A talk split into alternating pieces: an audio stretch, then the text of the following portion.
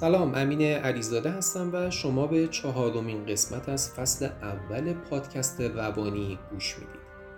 جایی که قراره در اون با تعریف دستنوشته های مبتلایان به اختلالات روانشناختی به پیچیدگی های روان آدمی بپردازیم. اولین فصل پادکست روانی اختصاص داره به سرگذشت تریچینی و اختلال دو قطبی یا مانیا افسردگی.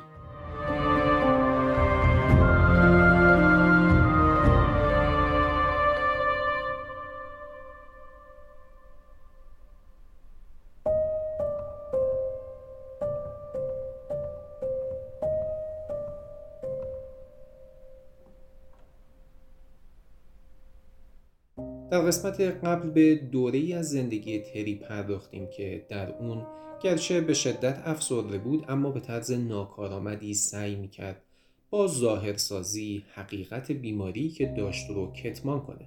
با امید روزی بود که از خواب بیدار بشه و متوجه شه که دیگه دو قطبی نیست.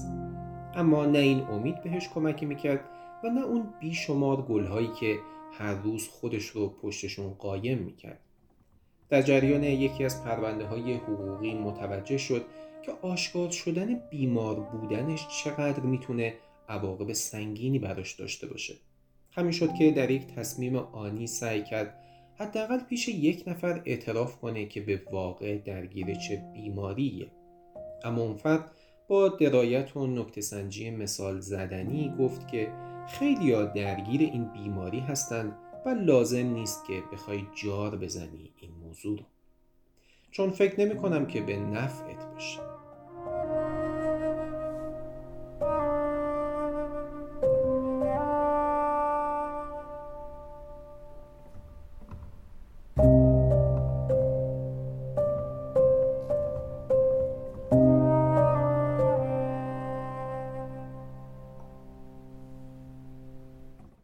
بسیار خوب. حالا به قسمت دیگری از زندگی تریچینی گوش خواهیم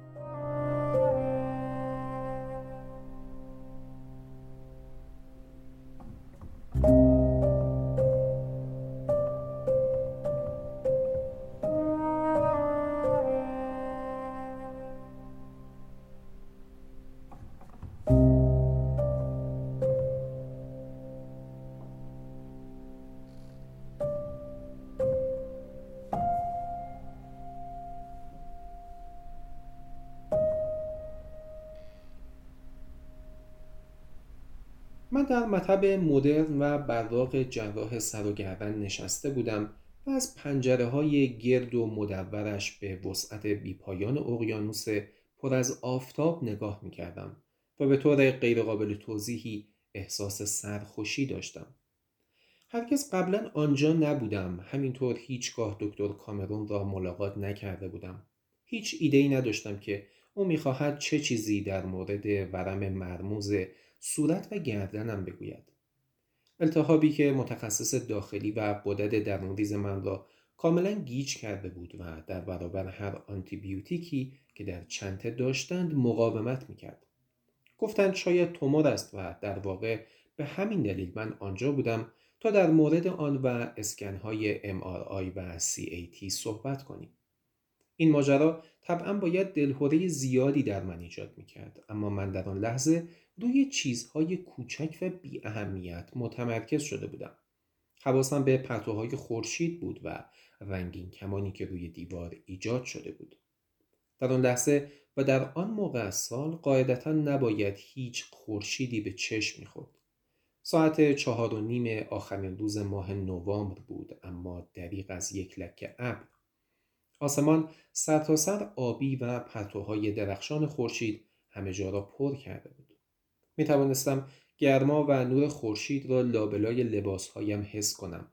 از منافذ آنها رد می شدند و بر پوست نرم و سفید برفیم می نشستند. می توانستم لطافت تارهای کوچک مو را روی بازوانم و همینطور پشتم احساس کنم که مانند خوشه های گندم در باد به نرمی به این طرف و آن طرف می رفتند.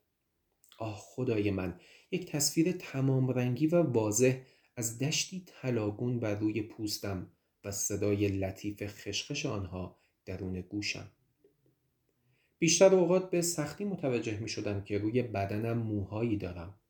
مثل خیلی از ها موهای من هم بسیار ظریف و باریک بودند. تقریبا نامرئی برای دیدن و بسیار نرم برای لمس کردن. به همین خاطر هیچگاه نگران اپیلاسیون و موهای زائد بدنم نبودم. به خاطر دارم تنها زمانهایی که خیلی زیاد احساس جنسی داشتم موهای پاهایم را شیو می کردم که آن هم خیلی پیش نمی آمد. از زمان مرگ پدرم و اقدام به خودکشی در سانتافه افسردگی ها طولانی تر و عمیق تر شده بودند. همینطور فراموش کردنشان.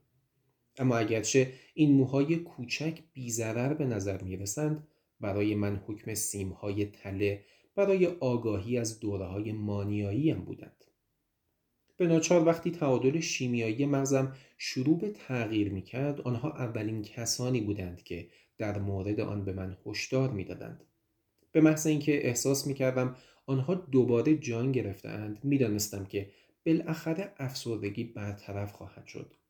می‌دانستم که حالا وقت دوره مانیا آن موهبت آسمانی است در آن لحظات هر چیزی در رابطه با سطوح، بافتها، تعمها و همینطور احساسات برای اینکه نادیده گرفته شود بسیار زیاد و اقراق‌آمیز است. همه چیز به طرز فجیعی بسیار مطبوع می شود. در واقع بهترین قسمت دو قطبی بودن همین هاست. زمانی که نوک پستانهایم بسیار حساس شده و نسبت به آن حجم از ابریشمی که آنها را پوشانده اند معترض می شوند. درست مثل مرد نابینایی که با مقدار زیادی خط بریل مواجه شده است یا زمانی که موهای کوچک روی بدنم به داخل چرخیده و احساس مورمور شدن و سوزش دلچسبی سراسر وجودم را فرا می‌گیرد همینطور زمانی که تک تک اعصاب بدنم به شدت ملتهب می شود و من حتی با کوچکترین زمزمه از باد بر روی پوستم به طرز دلنشینی بر خود می لرزم. در آن بعد از ظهر دلفریب موهای کوچک بدنم به یقین شاد و سرخوش بودند. صرفا به خاطر نشستن در آنجا و مکیدن ذره ذره اشعه های خورشید در آن محیط شیک و هوسانگیز در حیرت بودم که آیا باید اهمیت آن موقعیت را به خود یادآوری کنم که این نه زمان مناسبی برای سرخوشی است و نه مکانی مناسب برای احساسی به این حد خوب خوشبختی به فصل خود خوب است. اما خوشبختی خارج از جا و مکان آن تنها منادی قطعی عذاب است. و همین دلیل است که هرگز نباید به آسمان آبی روشن در ماه نوامبر اعتماد کنید. ممکن است شما را وسوسه کند به بیرون بزنید و از خانه درایید ممکن است شما را فریب دهد که برای یک یا چند لحظه فراموش کنید که در واقع در فصل مرده زمستان هستید یا اینکه سرما به زودی از راه می‌رسد. به هر حال آمدنش قطعی است. چگونه می‌توانم امیدوار باشم که به یک فرد عادی ترس از شاد بودن خود را توضیح دهم؟ جز اینکه یک دلیل خوب لعنتی برای آن وجود داشته باشد. چیزی عینی و قابل اثبات مانند برنده شدن در یک لاتاری یا جواب منفی یک آزمایش پزشکی. سرخوشی برای من پناهگاه امنی نبود بلکه تنها حکم یک ایست بازرسی دیگر در جاده مانیا را داشت. ایست بازرسی که می گفت یه لحظه واسطه ببینم تو چرا اینقدر سرخوشی؟ آخر من کارهایی می کردم که نامناسب و بیموقع بودند. مثل آواز خواندن در ملع عام یا شکستن یخ در آسانسور یا چشمک زدن به طور تصادفی به غریبه ها آیا من از زندگی به شکل نامتعارفی لذت می بردم؟ مجبور بودم راجع به این چیزها بپرسم زیرا آنکه اکنون احساس سرخوشی می کند ممکن است به یک باره بیش از حد خوشحال شود و همه ما می دانستیم که شادی بیش از حد می تواند به کجا ختم شود. آنقدر سرخوش می شوی که در حالی که چیزی به تن نداری و پوزت تا بناگوش باز است می‌روی نصف شب از حیات خانه همسایت گل میچینی حتی ممکن است آنقدر سرخوشتر شوی که مثل دیوانه ها جلوی چراغ قرمز گردان ماشین پلیس اداب و شکلک درآوری در حالی که کیفت پر است از داروهای تجویزی مختلف. در مورد من قطعا این گونه سرخوش بودن بیش از حد غیرقانونی بود. بنابراین وقتی موهای تنم قلقلکم می‌دادند یا آفتاب زمستانی بیشتر از حد معمول خود میدرخشید یا اینکه خودم صدای قهقهم را میشنیدم اگر هنوز می توانستم جلوی خودم را می گرفتم تا وضع بدتر از آنی که بود نشود. من فقط می ایستادم تا ببینم می توانم خودم را متوقف کنم یا خیر. سپس سرسختانه سعی می کردم مشخص کنم در آن لحظه خلقم روی چه نمره ای ایستاده است. این گونه مدیریت شادی یک دانش بیرحمانه و خشک است. ممکن است مرا در آن لحظه از خطر مسون بدارد اما تمام دلخوشی و لذتم را از بین می‌برد. با این حال در آن لحظه من سرخوش بودم. نشسته بودم و سعی می کردم تفاوت بین اسکن CAT و MRI را به یاد بیاورم. و سرخوشی داشت من را به سرحد جنون می رسند. ندای ذهنم باز اختار می‌داد یه لحظه واستا ببینم تو چرا اینقدر سرخوشی می توانستم به هزار دلیل برای لبخند نزدن فکر کنم اما وقتی آسمان اینگونه در بعد از ظهری زمستانی آبی و جذاب است هیچ شک از آنها واقعا به حساب نمی آمد. پوچ و مزهک بود وقتی تلاش داشتم خود را از لبخندی منصرف کنم که در وضعیتی غریب و نادر به سراغم آمده بود.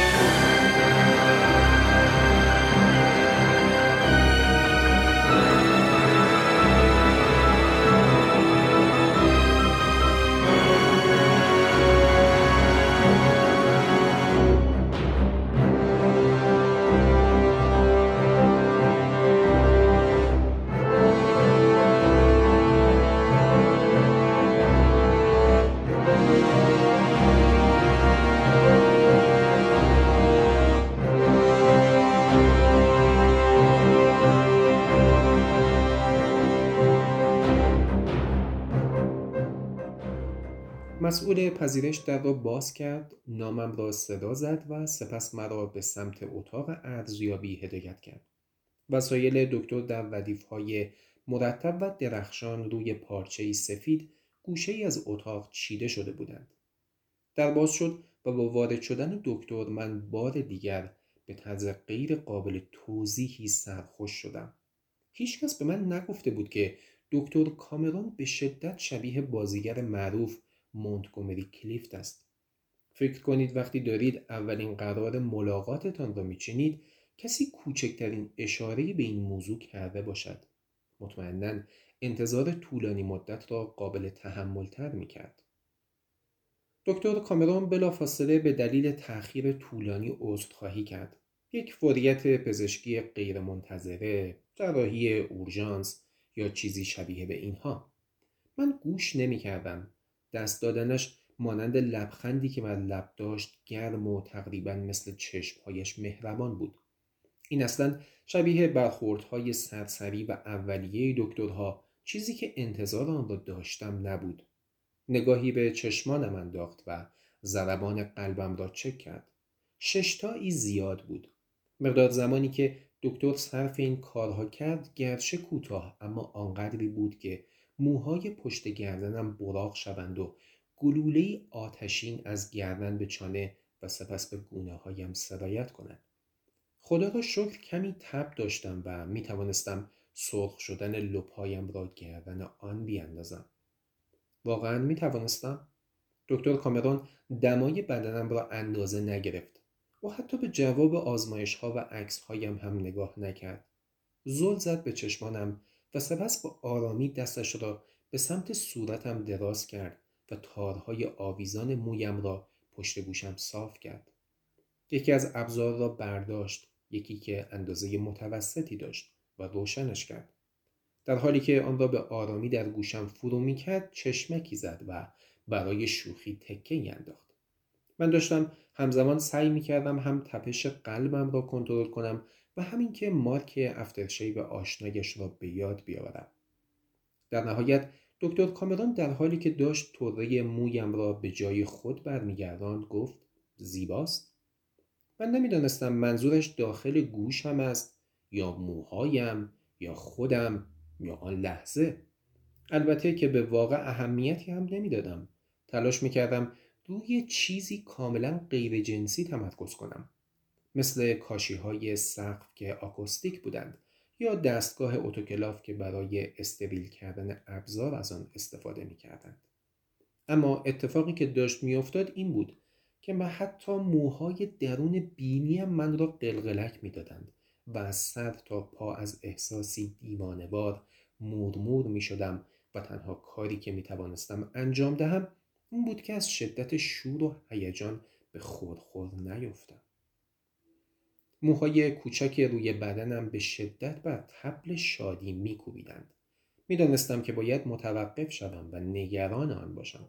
اما همچنین می‌دانستم که وارسی گلو با تمام نشانه های نمادینش در راه است و احتیاج داشتم هوشیار بمانم و حواسم جمع اتفاقات باشد.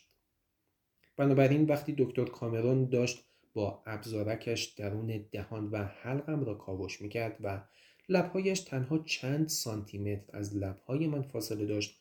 مغزم را از شر تمام افکار اضافی پاک کردم و پشت سر هم کاشی های سقف را سریع و با قیز شمردم تا اینکه کارش تمام شد. او عقب رفت و گفت خبر خوب من فکر نمی کنم این یک تومور باشد. التهاب بیش از حد است. اینجا و اینجا. در حین صحبت کردن دو طرف صورتم از لاله گوش تا روی گلویم را با انگشتهایش لمس کرد. بدون شک این ناشی از عوارض تمام داروهایی که مصرف می‌کنید این داروها چنان آب بدنتون رو کم کردن که بدن شما سعی داره تمام مایعاتی رو که ممکنه نگه داره که این تورم در قدرت بزاقی شما رو توضیح میده. اینجا و زیر اینجا. و همینطور مرا بیشتر و بیشتر لمس می‌کرد. چه کسی می‌دانست که مونتگومری کلیفت انگشتانی چنین لطیف و با ظرافت دارد؟ از نزدیک به دکتر کامرون نگاه کردم که بالاخره دست از لمس کردن صورت و گردنم برداشته بود و چیزهایی یادداشت می‌کرد. او به طرز وحشتناکی خوشقیافه بود. صدها مرتبه زیباتر از ستاره های سینما. آیا گرمای بین من و او تنها در تصور من بود؟ در چهل و دو سالگی آنقدر با تجربه بودم که بدانم چه زمانی شهوت جنسی در هوا چرخ می‌زند. چند ثانیه بیشتر دست دادن تماس چشمی که کمی فراتر از حد معمول بود. لمسی که آنقدر ملایم بود که در شرایط دیگر رسما نوازش محسوب می‌شد. همه اینها سرنخهای عالی بودند اما معمای واقعی این نبود. چیزی که باید به واقع مشخص می‌شد این بود که من آیا در آن لحظه واقعا مانیک بودم یا خیر؟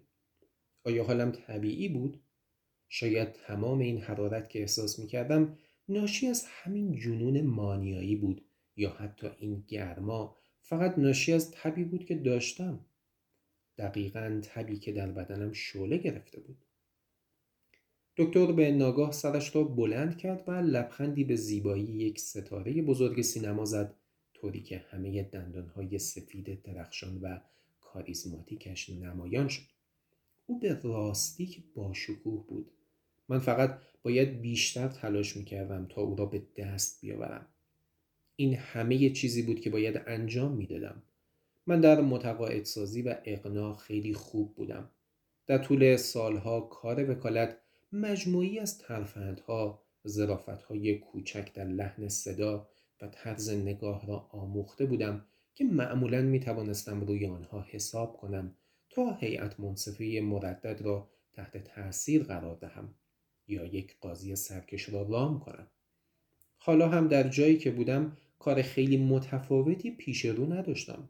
کافی بود کمی روی صندلی به جلو خم شوم و به عمق چشمان دکتر نگاه کنم. سپس تا آنجا که ممکن بود آهسته و آرام بدون اینکه حرفی زده باشم لبخند بزنم.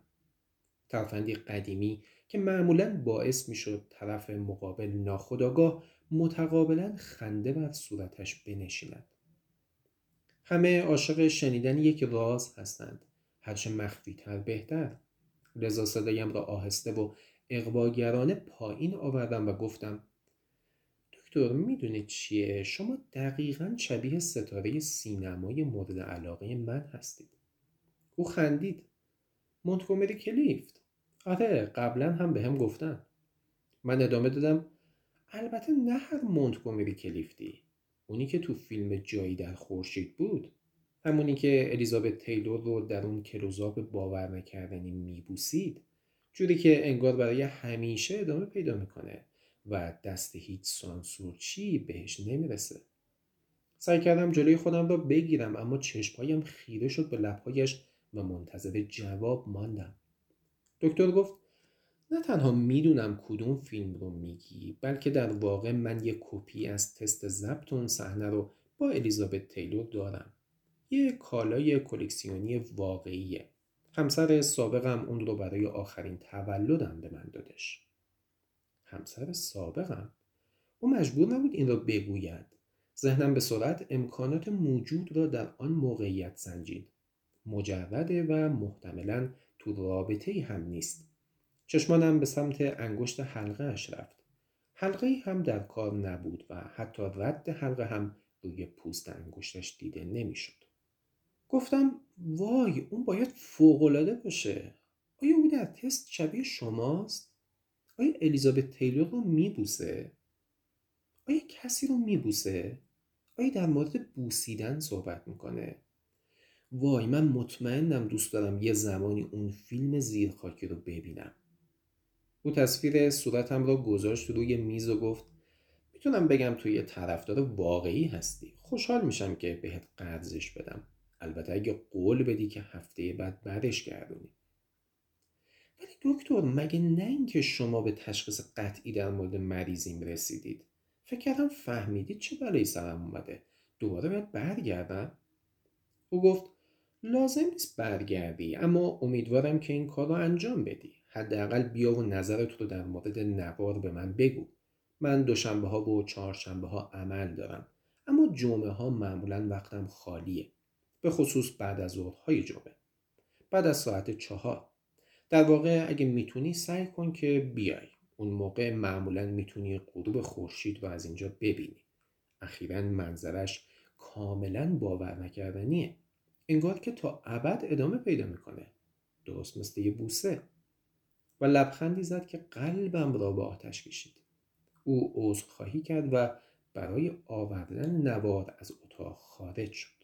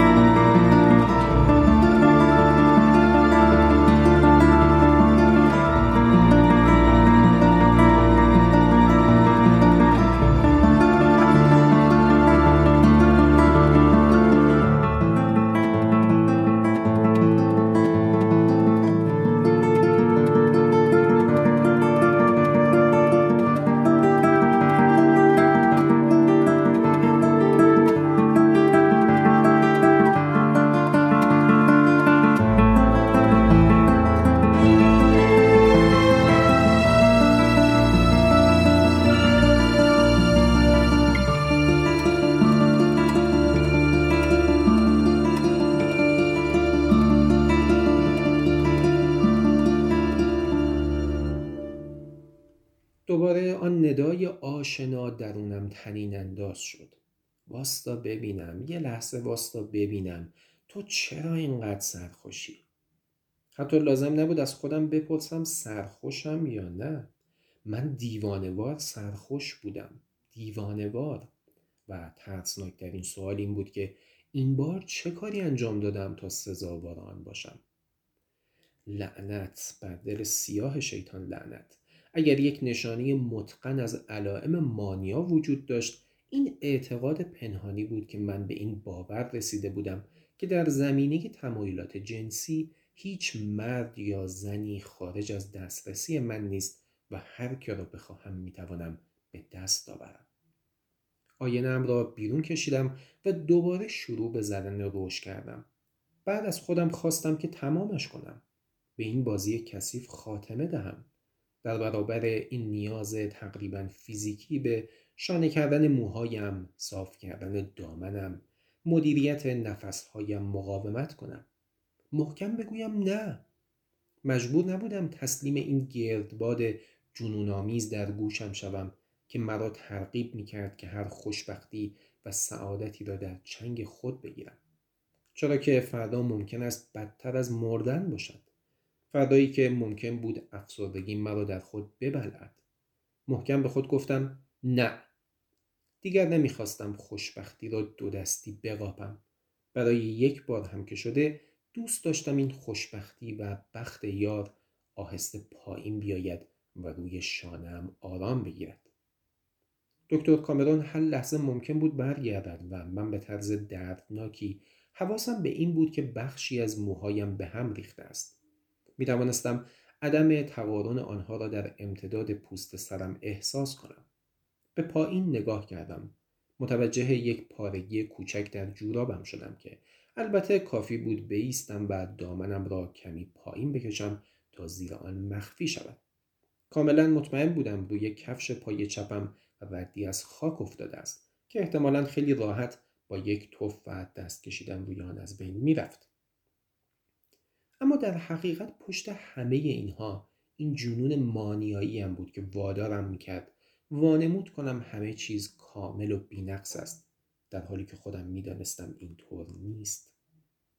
بنابراین خودم را مجبور کردم که بی حرکت بنشینم و خیلی سعی کردم تصور نکنم که لبهایم زیر نور اوریان اتاق چقدر رنگ پریده به نظر می رسند. احتمالا هیچکس جز یک دو قطبی نمی‌تواند بفهمد که ترمز پیشروی را کشیدن گاهی اوقات بسیار هیجان انگیزتر از تاختن و تاختن در یک مسابقه است. چیزی به وضوح داشت اثر می کرد و این بار مطمئن بودم که داروی جدیدم است. ابلیفایی که یک متعادل کننده عالی است. زمانی که اثر می کند تعادلی بین دوپامین خیلی زیاد و خیلی کم ایجاد می کند تا اینکه در نهایت به مقداری که برای شما مناسب باشد برسد. امیدوارانه به خودم گفتم همینه.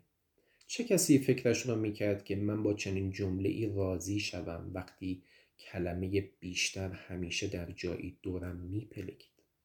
جنون بیشتر و بیشتر که سرانجام باعث می‌شد دیر یا زود پلیسی مشتاقانه دستبندهایش را به صدا درآورد و به تشخیص اینکه تو دو قطبی هستی کاملا بی تفاوت باشد.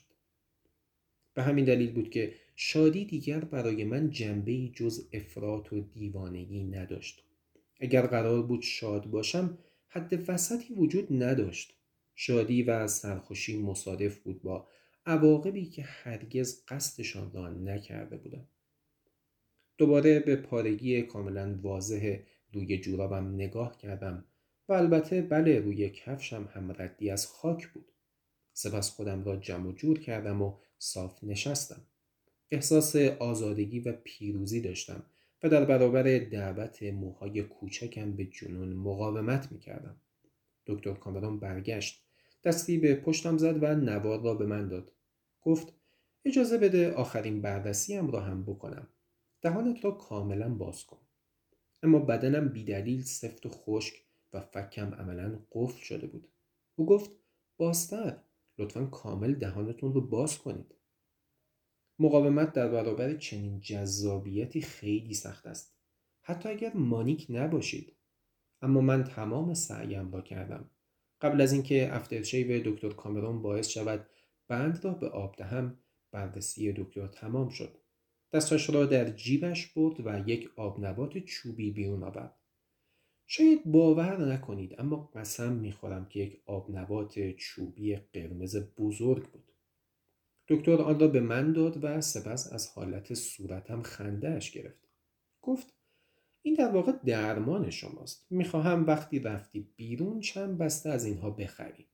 خیلی ترشند و وقتی اونها رو میمکی تولید بزاق رو به شدت تحریک می‌کنن اما اینو بدون که این کار درد زیادی در قده های بزاقیت ایجاد خواهد کرد. قبل از اینکه احساس بهتری داشته باشی مجبوری احساسات کاملا بدی رو تجربه کنی. به دلایلی بیشتر از آنچه که ممکن است بدانید با خودم فکر کردم. خم شدم و آبنبات چوبی را در کیفم فرو کردم. احساس راحتی نداشتم. هرچه بود من در جنگ بودم. جنگی علیه تمام آن انگیزه های طبیعی که البته من را به دردسر میانداختند من هم انتظار نداشتم که در آن وضعیت راحت باشم. بلند شدم و دستم را دراز کردم و از دکتر کامرون بابت نوار تشکر کردم. قول دادم که در اسرع وقت آن را به او برگردانم. خدایا دستانش چه حس خوبی در من ایجاد می‌کردند. مشخصا تاریخ دقیقی تعیین نکردم و حداقل در آن لحظه فکر کردم که فقط چند روز دیگر نوار را به مسئول پذیرش برمیگردانم. بدون نگاه به عقب از اتاق خارج شدم. آسانسور خیلی کند بود. از پله ها رفتم. ده دوازده طبقه پایین آمدم. پشت گردنم هنوز گزگز می‌کرد. وقتی بیرون آمدم هوا گرگومیش بود. به طور خودکار به سمت داروخانه رفتم. اما بعد متوجه شدم که برای اولین بار پس از سالها در واقع بدون هیچ نسخه ای از مطب دکتر بیرون آمدم. بدون هیچ قرص یا داروی ترکیبی گران قیمتی. فقط توصیه شده بود یک بسته بزرگ آبنبات چوبی بخرم. فکر کردم زندگی برای افراد عادی باید اینطور باشد. بدون دارو فقط آب نبات و آسمان آبی روشن در ماه نوامبر که چیزی بیش از غروب دیدنی خورشید را پیش بینی نمی کند. شاید آن داستان ها که پیرامون قرص ابلیفای می گفتند حقیقت داشت و من واقعا داشتم روی سلامت زندگی را تجربه می کردم. شاید برای همیشه یا حداقل برای یک بار. هرچه بود از سر رضایت به خود گفتم همینه.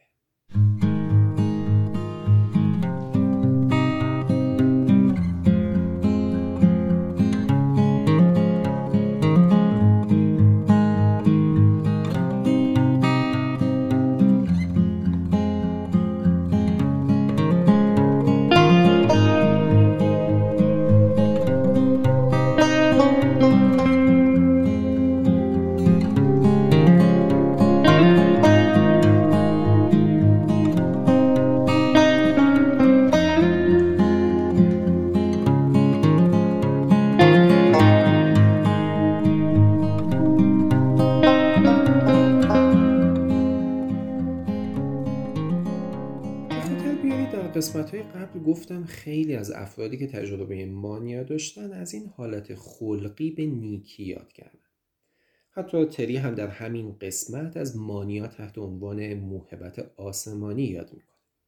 چون فرارسیدن مانیا براش به معنی پایان یافتن دوره افسردگیش تا اینجا همه چی اوکیه اما تری به خوبی نشون میده که این یه ساده انگاری خوشخیالانه است درسته حالت خوب میشه. انقدر خوب که همه چیز در ظرف چشمات شروع می‌کنن به برق زدن. سطح پوستت از شدت لطافت و نرمی اجسام به ویژه لباسهات با احساس مطبوعی مرمور میشه. نقاط جنسی بدنت به شدت تحریک کننده میشن. بوی گلها تا عمق مغزت نفوذ می‌کنن. و به طور خلاصه دوست داری از شدت اوکی بر وفق و مراد بودن دنیا جیغ بزنی. برقصی با هر بنی بشری صحبت کنی و از هزار تا ایده معرکی که تو ذهنت داره قلوب قلوب می‌زنه بیرون حرف بزنی. اما همه این احساسات خوب به قدری زیاد و جنون آمیزن که رسما تبدیل میشی به یه دیوونه خلوچل که هر کس میبیندت به قطع یقین میگه یه چیزی زدی و در نهایت هم شانس بیاری پات به پاسگاه پلیس باز نشه تازه همه اینها بجز اون بیبند و جنسی افسار گسیخته و خرید کردن های افراطی و کورکورانه است. وقتی مانیا به سراغت میاد این استعداد رو داری که کل خونه و زندگیت رو ظرف چند دقیقه به آتیش بکشی و از هر لحاظ صفر صفر بشی. واسه همینه که تری اینقدر از شروع دوره های مانیاش احساسات متناقضی به ذهنش میاد. از یه طرف خوشحاله که قرار حداقل چند روز از چاه افسردگی بیرون بیاد و از طرف دیگه میترسه از اینکه دوباره یه گند دیگه به زندگیش بزنه. فکر می‌کنم مشکل اصلی دو قطبی همین باشه. گرفتار شدن در قطبهای به شدت افراطی که انسان رو از تجربه کردن نرمال زندگی محروم می‌کنه. به همین خاطر وقتی تری حتی برای لحظه روی طبیعی و متعادل زندگی رو تجربه می‌کنه به شدت قدردان و شکرگزار اون لحظاته. سپاسگزار یک احساس معقول از خورشیدی که بالای سرش میدرخشه. سپاسگزار یک زندگی بدون قدس بدون تقلا بدون افراطیگری و بدون درگیر شدن با احساسات آزار دهنده بدون حتی اذیت شدن برای خوردن یک آب نبات چوبی. بله خوشبختی به فصلش خوبه. خوشبختی خارج از جا و مکان اون. تنها منادی قطعی عذاب و بدبختی. و این ماجرایی که افراد دو قطبی درگیرشن ممنونم از اینکه به قسمت دیگه ای از این پادکست گوش دادید. تا قسمت بعدی خدا نگهدارتون.